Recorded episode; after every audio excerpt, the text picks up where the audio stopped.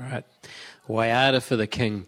This was the PowerPoint, at least the first slide that I was going to use last week, and PowerPoint was giving me grief, so I thought I'll, i want to use it again. So this is part two. Um, and without further ado, I want to invite um, Tessa up to read a passage. I've got it here actually, Tessa, if you want to.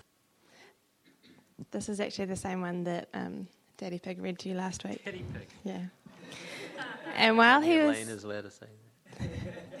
and while he was at Bethany in the house of Simon the leper, as he was reclining at the table, a woman came with an alabaster flask of ointment of pure nard, very costly, and she broke the flask and poured it over his head. There were some who said to themselves indignantly, Why was the ointment wasted like that? For this ointment could have been sold for more than 300 denarii and given to the poor. And they scolded her. But Jesus said, Leave her alone. Why do you trouble her? She has done a beautiful thing to me. For you will always have the poor with you, and whenever you want, you can do good for them. But you will not always have me. She has done what she could. She has anointed my body beforehand for burial. And truly, I say to you, wherever the gospel is proclaimed in the whole world, what she has done will be told in memory of her. Thank you.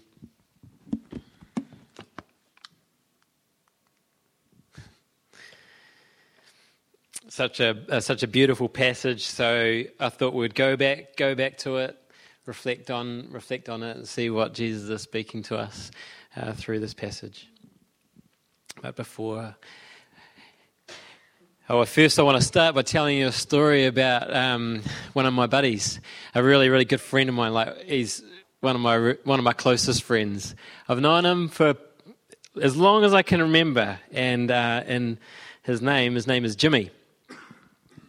My friend Jimmy, he likes to think about a lot of things. His, his mind wanders. He, um, his mind wanders in different uh, sort of directions, and he often finds himself getting obs- obsessed with diff- different things. Focusing, Jimmy, he just ends up focusing on stuff that he can buy, and how if only he had that possession, then life would be so much better. Trade Me, for Jimmy, Trade Me has become uh, a, de- a, frequent destination. And sometimes Jimmy would find himself, he doesn't know how it happens, but his phone would be in his hand and be sort of like mindlessly scrolling through Trade Me, sometimes hunting for something in particular, but sometimes just looking for something that's just going to pop out at him and it's going to be the, the gadget or the item to end all items. And he'll, he'll see something, uh, you know, a gadget or um, this this thing and he'll start dreaming about it. What would it be like to have, the, have that? It's going to be so good to have that thing and it's going to sound so good or it's going to be the answer to all Jimmy's dreams. It's going to be the, the gadget to end all gadgets, he'll think to himself. And once he gets it, he won't need any more and, and won't need any more gadgets. And so the anticipation builds, and he's going, Oh, should I get it? Should I get it? And then eventually it's buy now, and the item's on its way, and the anticipation for when it's finally going to turn up at the door. Then finally it arrives after a few days. Jimmy opens it, he plugs it in, tests it out, has a play. It's awesome. Best gadget ever. And he plays with it for 15 minutes. It's still the best gadget ever. A week later, well, don't really think about it as much anymore. A month later, forgotten about that gadget, time to look for something else. Oh, Jimmy. Now, quite a few years ago, Jimmy was at university down in the South Island, and um, and he was studying. He was doing his PhD, and uh, and and things were going pretty well. Jimmy thought things were great. Like life was going pretty awesome. He got to go snowboarding every weekend. Saturday and Sunday, most nights of the week, he'd be hanging out with his mates or going into town. He got to play in bands. It was a good life. It was a great life. Until one day his PhD supervisors called him into the office and they said, Jimmy, Jimmy, you're not making good progress on your PhD. You're not making good progress. We think you need to cut down on your extracurricular activities, they said. There's a bit of a bit confronting. Anyway, that's Jimmy. I have another good friend, and his name's Jesus. He's one of my favorites. I really like Jesus. And, uh, and my friend Jimmy, he's friends with Jesus as well. And one day uh, they bumped into each other, and it was actually at church. It was actually at church on a on a Sunday night, and it was during worship, and everybody's singing, and, and Jimmy and Jesus they they were catching up, and Jesus said, he, Jesus is pretty direct, and he says to Jimmy, he goes, Jimmy, you know how you keep going on Trade Me, you know how you keep buying all that stuff, and how it feels good for a little bit, but then eventually you feel dissatisfied, and then so you just got to go and do it again, do it all over again. He goes, Jimmy, you know how you keep chasing good times. You keep chasing relationships and pleasure and escape and the respect of your friends. And then you wake up the next day feeling empty and sad, and sometimes you feel pretty ashamed. And Jimmy knew exactly what Jesus meant. And Jesus said, You know, you know what? Underneath, underneath your desire for all those things that you're chasing, underneath that desire is a need for me. You're only going to find it in me. Ultimately, those things, they're never going to satisfy you. You know it. In fact, they don't give to you, they steal from you. They don't set you free. They bind you up in chains, they entangle you. Jimmy, deep down, the need that you're trying to meet,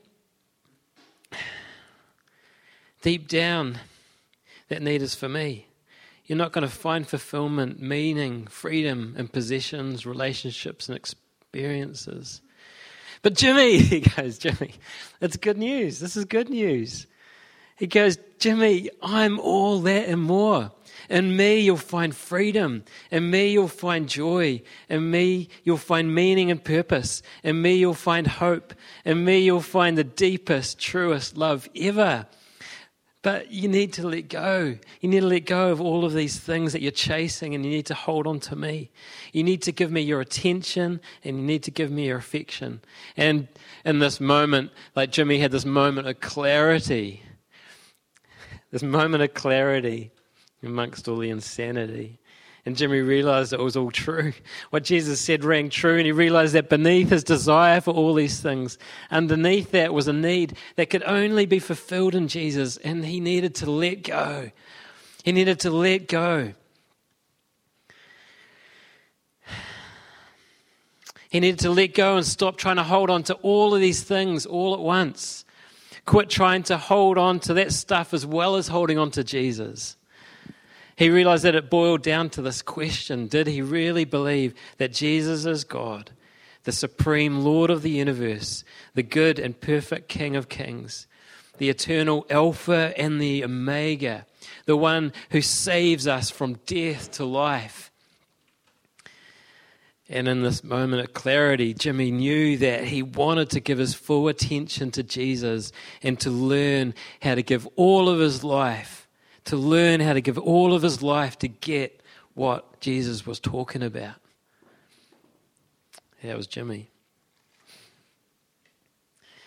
In this, uh, in the book of Matthew, this is Matthew's story of Jesus, Matthew's gospel. It says, is Matthew 16, 24. Then Jesus said to his disciples, If any of you wants to be my follower, you must give up your own way, take up your cross, and follow me. If you try to hang on to your life, you will lose it. But if you give up your life for my sake, you will save it. And what do you benefit if you gain the whole world but lose your own soul? Is anything worth more than your soul?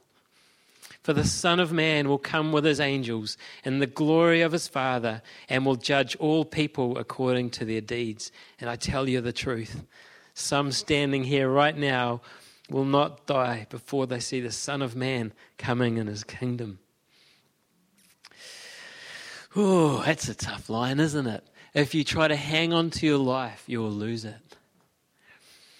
Our culture tells us that if we have lots of money, if we have lots of friends, if we have a brilliant career, if we have a perfect relationship, if we have a family with cute children like my daughter Elena, who almost, no, I was going to say something else. if you look beautiful, if you have the right clothes, the right hair,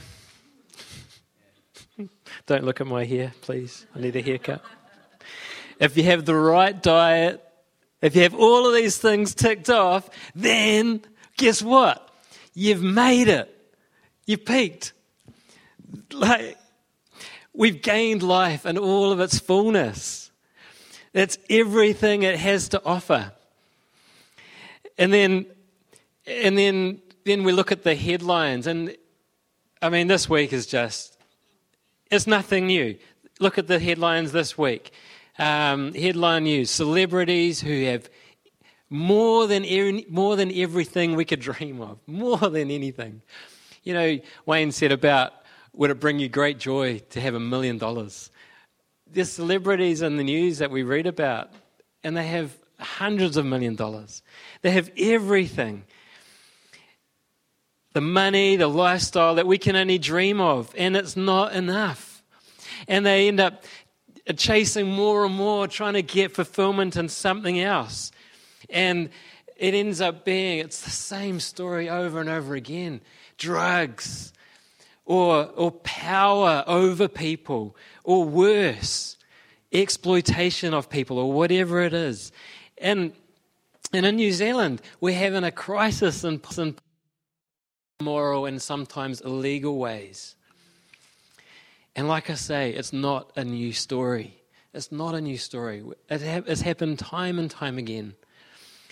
We have this we have the story of our of our culture and all of its hopes and dreams, but then we see this, the reality, and that if we get all of those things that we tell are the best, then it's it's just not going to be enough. And so we try to hold on to our life for dear life. And then Jesus says, if you try to hang on to your life, you'll lose it you try to hang on to it, you'll lose it. And then the stunning promise but if you give up your life for my sake, if you give up your life for my sake, you'll save it. Another translation in the ESV, it says, Whoever loses his life for my sake will find it. Why would Jesus say this? Like how, how could it be possible? How can it be possible? And I think it comes back, it comes back to our meaning, and it comes back to our purpose. It comes back to what we are created for. So we've got to go back. We've got to go back to the start. God created all things, as I was praying before the service. We're not, I believe, we're not a random coincidence. But God has purpose. He created all things. He created men and women. In Genesis 1 and 2, right at the beginning. We have the story of creation before it all went wrong. And God created man and woman, and their names were Adam and Eve. Man and woman, Adam and Eve. And they were given, it's quite amazing, they were given dominion over all the earth, everything in it. Oh, how amazing is that? It's all yours, guys. It's all yours. They were to reign as king and queen in relationship with God, the creator of the, uni- of the universe, of the earth. They were given authority over everything. But that authority came from God. Like, there was, there was this word that we don't really like hierarchy.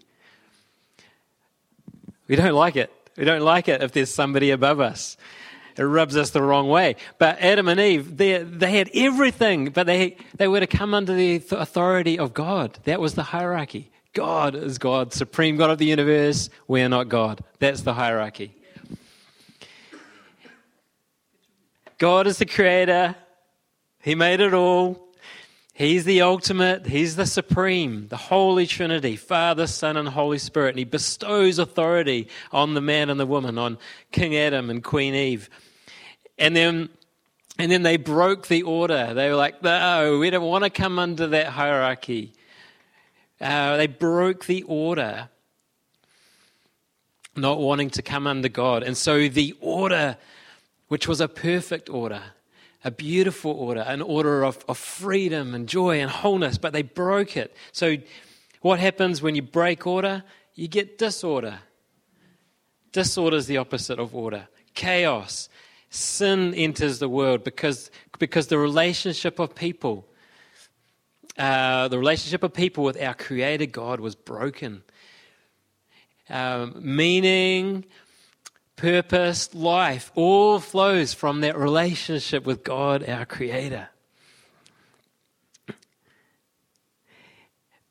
And it's really important to recognize that it's not just any kind of relationship. It's not, it's not a kind of relationship that you have with your friend or your, or your spouse or your dog. No, the relationship with God, it's got to be the primary relationship, the main, the most important, the highest, the central relationship of our life. Otherwise, the broken order is it's still broken. It's, it's not restored. And when Jesus says to us, if you try to hang on to your life, you'll lose it. But if you give up your life for my sake, you'll save it. He's pointing to, he's pointing us to our original purpose and meaning to be imago Dei, to be in the image of God, to be made in the image of God, in relationship with God. There's a, a, a verse in the Old Testament in, in Deuteronomy which says, oh, did I put this on the slides? Yes, I did. Hear, O Capital Vineyard, the Lord our God, the Lord is one. You shall love the Lord your God with all your heart and all your soul and all your might. Hear, O Israel, the Lord our God is one. You shall love the Lord your God with all your heart and all your soul and with all your might. That would be a good one to memorize and actually um, remind yourself every morning before you do anything, before coffee. Remember uh, my friend Jimmy, I was telling you about? He, Jimmy is a Jimmy is a Christian and, and he's on a journey. And he keeps discovering how much he reaches for the things of the world, to use sort of old fashioned language, the things of the world for quick gains, for short term satisfaction. He reaches out for an, an, escape, for escapism. He, he holds on to things for a sense of superficial security. He takes matters into his own hands instead of trusting in Jesus and reaching out to take the Lord's hand and come under the reign, and here's another word that we don't really like rule of God. Because guess what? Reign and rule of the king means that the king has rules. Jimmy is quite a lot like me. You might have guessed. Jimmy, Jimmy's story is based on my story. I've pulled bits together. No. Jimmy, Jimmy Jimmy's, Jimmy's, Jimmy's the dead man.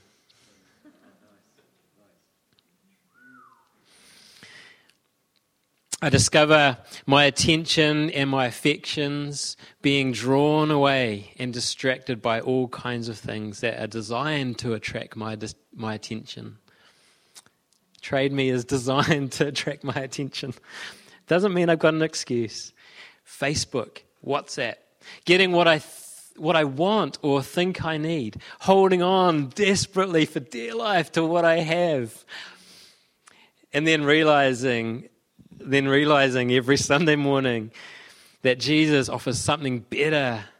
He, oh, Jesus offers it all, but that it involves a sacrifice. It involves letting go. It involves a willingness to be broken.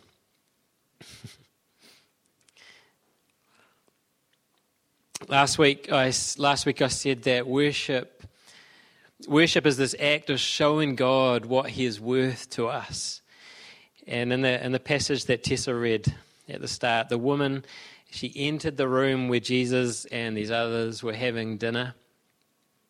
And she takes this flask of perfume. It says it's an alabaster flask. And if you remember from last week, it was just a white stone flask. And she breaks it and she pours out that perfume over Jesus. It was worth, it says 300 denarii. Remember from last week? 300 denarii. It's like 300 days of work. And she breaks it, pouring it out over Jesus, demonstrating that demonstrating to her that to her Jesus is worth more than a jar of perfume. Remember that? and then a few days later, later, uh, I, I, talked about last week. I talked about how Jesus entered Jerusalem riding on a donkey uh, as the, as the king, and people recognized him as the king. The story of the woman breaking the, the jar of perfume, pouring it over his head, that's in the middle of the week. Friday, come Friday, Jesus himself is broken Jesus himself is broken in order to restore relationship with God, with people. The relationship in order that was broken way back in the Garden of Eden. Jesus himself is literally broken when he was crucified and put to death on a wooden cross. His blood poured out like perfume from the wooden from the wooden from the woman's flask. But instead, his blood is poured out over us.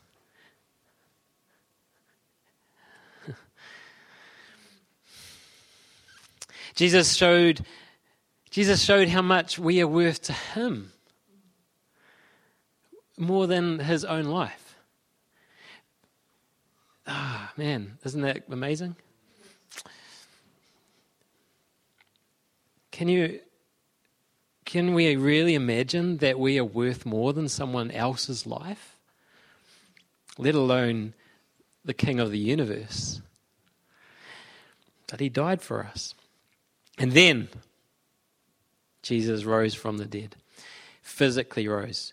Death was defeated by true eternal life. And 40 days later, Jesus ascended. And right now, Jesus is, is, seated in heaven at the right hand of God. Jesus is resurrected and alive forevermore. To be saved into true life, to be saved into meaning, purpose, fulfillment, eternal life, we have to let go of what we have.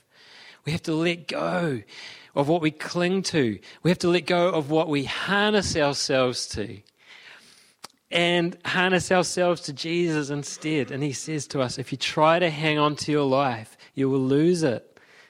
And we know it's true. If you try to hang on to it, we'll lose it. We could lose our jobs could lose our houses, could lose our sanity. If you try to hang on to your life, you'll lose it. But if you give up your life for my sake, for Jesus' sake, you will save it. So, worship. What is worship? worship. Worship is dying to self for Jesus, uh, giving up our lives for Jesus. That's the only way for our lives to be saved. Worship is, becomes like this salvation, our salvation moment. Just as Jesus died for uh, died to self, to his self, for life for us. And now Jesus is the firstborn of the dead. And now we we can follow in his footsteps, follow in the footsteps of Jesus, surrendering to him each step of the way each step towards Jesus, letting go of something, surrendering something, stepping into freedom. Each step of surrender. Each step of surrender towards Jesus is a step towards resurrected life in Him. Each step of dying to ourselves for the sake of Jesus is a step of resurrected life in Him. Worship, then, Worship, then, it becomes an enactment of our resurrection in Jesus. We participate in future today. Yeah? When you, we all know that when, when our heart stops beating, we die. But then, if we if if we've harnessed ourselves to Jesus, then we're we're resur- we we will be resurrected in Him, okay? So if we let go of our life today, if we die to self today, then we are enacting, we're stepping into that future resurrection right now. Is that starting to make starting to make sense? You might want to go and ponder it for a bit. Worship is an enactment of our resurrection in Jesus. We're stepping into the future today. A call to worship is then not simply a call to sing a song, although songs, songs can be very powerful moments. They become a call to worship as well. A call to worship is a call to lay our lives down. A call to worship is a call to life by laying down our lives. It's a call to absolute, unconditional surrender to God, demonstrating our trust in Him and our willingness to come under His rule and His reign. Like we sing all these songs, every week we're singing them. You're worthy of it all. Ah, worthy of it all. That means all of myself, right? You're the King of Kings. You're the creator of the universe. Ah, that means you probably know what's going on a bit more than what I know what's going on. Um, you could think of the lyrics of the songs this morning. They've kind of gone from my mind at the moment. Adam and Eve were given everything, given everything, but they didn't want to come under God. They didn't want to come under His rule and His reign. In worship, though, we, we give everything that we have to come under God's rule and reign and, and, and to enter into the order restored by Jesus. I'll say it again. In worship, Adam and Eve were given everything, but they didn't want to come under God. In worship, we give everything that we have to come under God.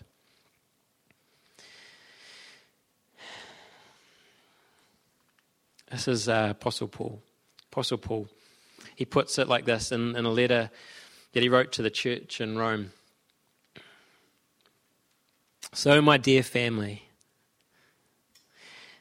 so, my dear family, this is my appeal to you by the mercies of God. Offer your bodies as a living sacrifice, holy and pleasing to God. Worship like this brings your mind into line with God's. What's more, don't let yourselves be squeezed into the shape dictated by the present age. Instead, be transformed by the renewing of your mind so that you can work out what God's will is, what is good, acceptable, and complete. Worship involves our minds and our bodies. It's uh, all of it's an all of ourselves. We can't separate bits of ourselves. We're one bit. It involves our minds and our bodies. In worship, we sacrifice ourselves including, including even what we think about, including our ways of thinking, to come into a line with God and go, well, Your way of thinking is higher than mine, Lord. Uh, help. I surrender whatever it is to come into line with thinking, you, with your thinking. Um, we surrender, we sacrifice what we pay attention to, what we give our affection to, what we even give our time to. Oh, think about this. You might walk into a church service on a Sunday morning and you see somebody singing songs, singing a song of worship, and it looks like from the outside that they're simply just singing a song. They, there's words up on the screen, there's a band playing, they're singing a song. It's just, they're just singing a song. But what's actually going on for this person, for this man or this woman, for this uh, adult or this child, what's actually going is, is this person is laying themselves down in a moment of surrender and sacrifice to Jesus, humbly surrendering themselves to the King of the universe, and in a, in a holy and intimate way that if we could see beneath the surface what was going on, then we would be too stunned for words. Like that woman bringing her flask of perfume and breaking it and pouring it out over Jesus. What would you say? What would you say? If we could see beneath the surface of what's going on, we would gasp and wonder. So, worship. I'm gushing about worship, aren't I? Worship is simultaneously an incredible act of surrender and stepping into freedom. Surrender and freedom, these things go hand in hand. And worship, chains that bind us, uh, entanglements, bondage, these are broken as we choose to let go of them. We go, I'm letting go of those things, Lord. We choose to let go of them. And as these things fall away, we step into freedom and we step into who we were born to be. And who we were born to be is fully alive in God to be Imago Dei, to be made in the image of God, to be kings and queens with authority and domain, to be in relationship with the supreme being of the universe. Dad had that prophecy at the end of worship My presence will go with you and I will give you rest. It's not just anybody's presence, it's not, it's not the presence of the coolest person you know. It's the presence of God who's the creator of the universe. And he says, My presence will go with you. My, pre- my presence, the Lord's presence, will go with you.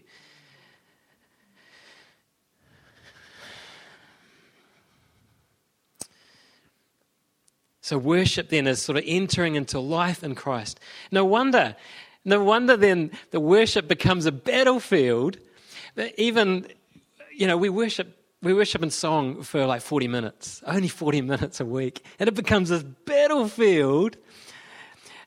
It becomes a battlefield because where's my notes? It, um, it becomes a battlefield because the deceiver knows, the father of lies knows, that if we really grasp what worship is all about, then we would be rushing to let go, to let go of all of our stuff that we think is worthy of our attention in order to uh, bring our full attention and our affection to Jesus and to step into freedom fully alive in Jesus. And so the deceiver's are going, no, guys, no. Worship is about singing a song. Worship is it's not even about singing a song, it's about singing a song that, that you like or you enjoy. And, and your experience of worship, your experience of worship depends on how you feel about worship. And then that's what the Father of Lies whispers to us. And it's not just to us, Oh, should I say it, Lord?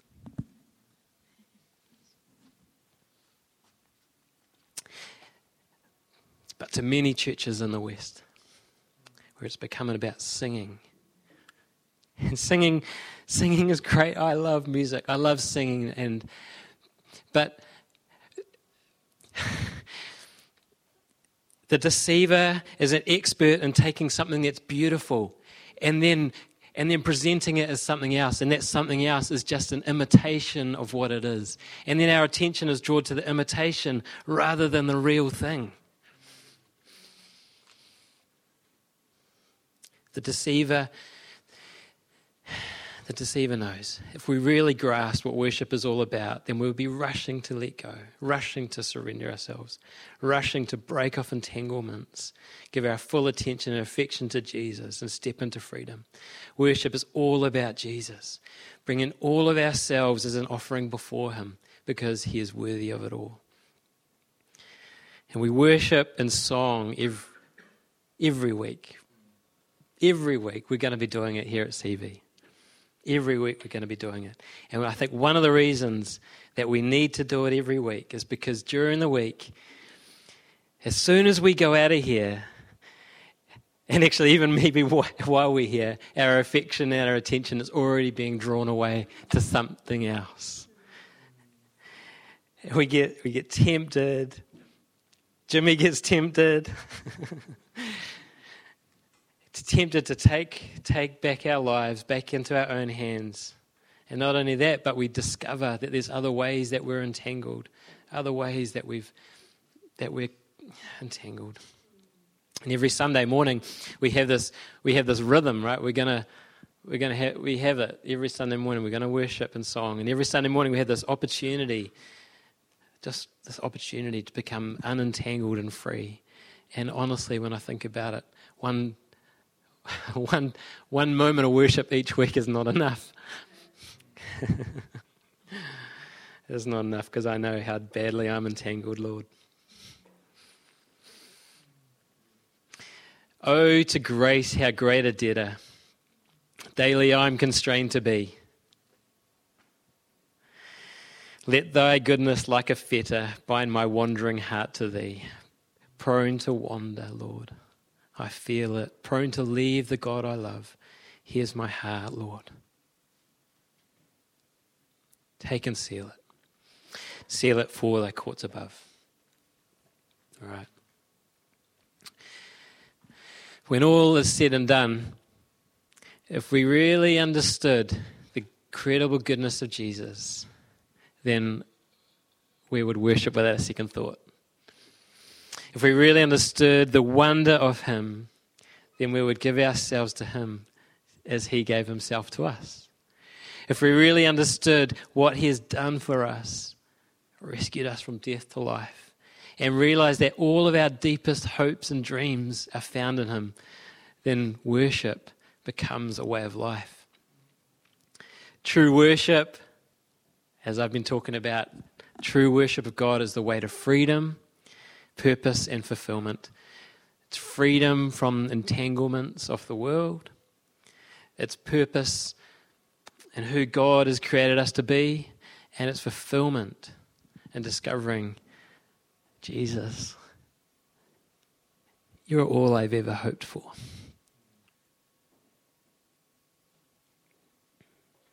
I've asked Anna to um, play some music. Is that all right, Anna?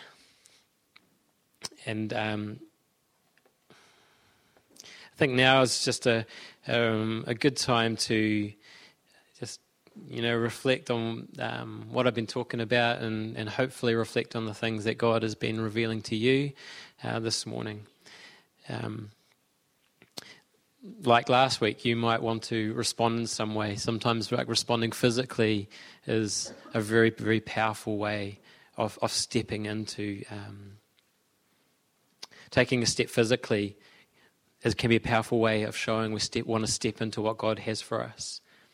So I'm going to move this, you know, lectern away. Um, there's a cross over there with a heater to keep you warm. Um,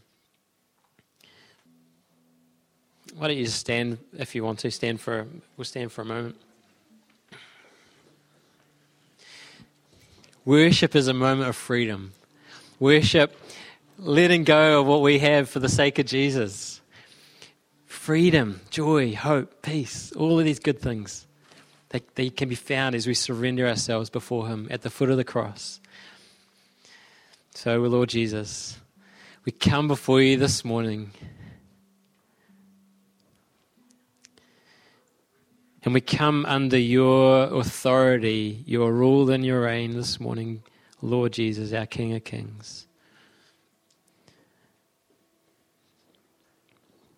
Simple songs of worship can become profound and holy moments of intimacy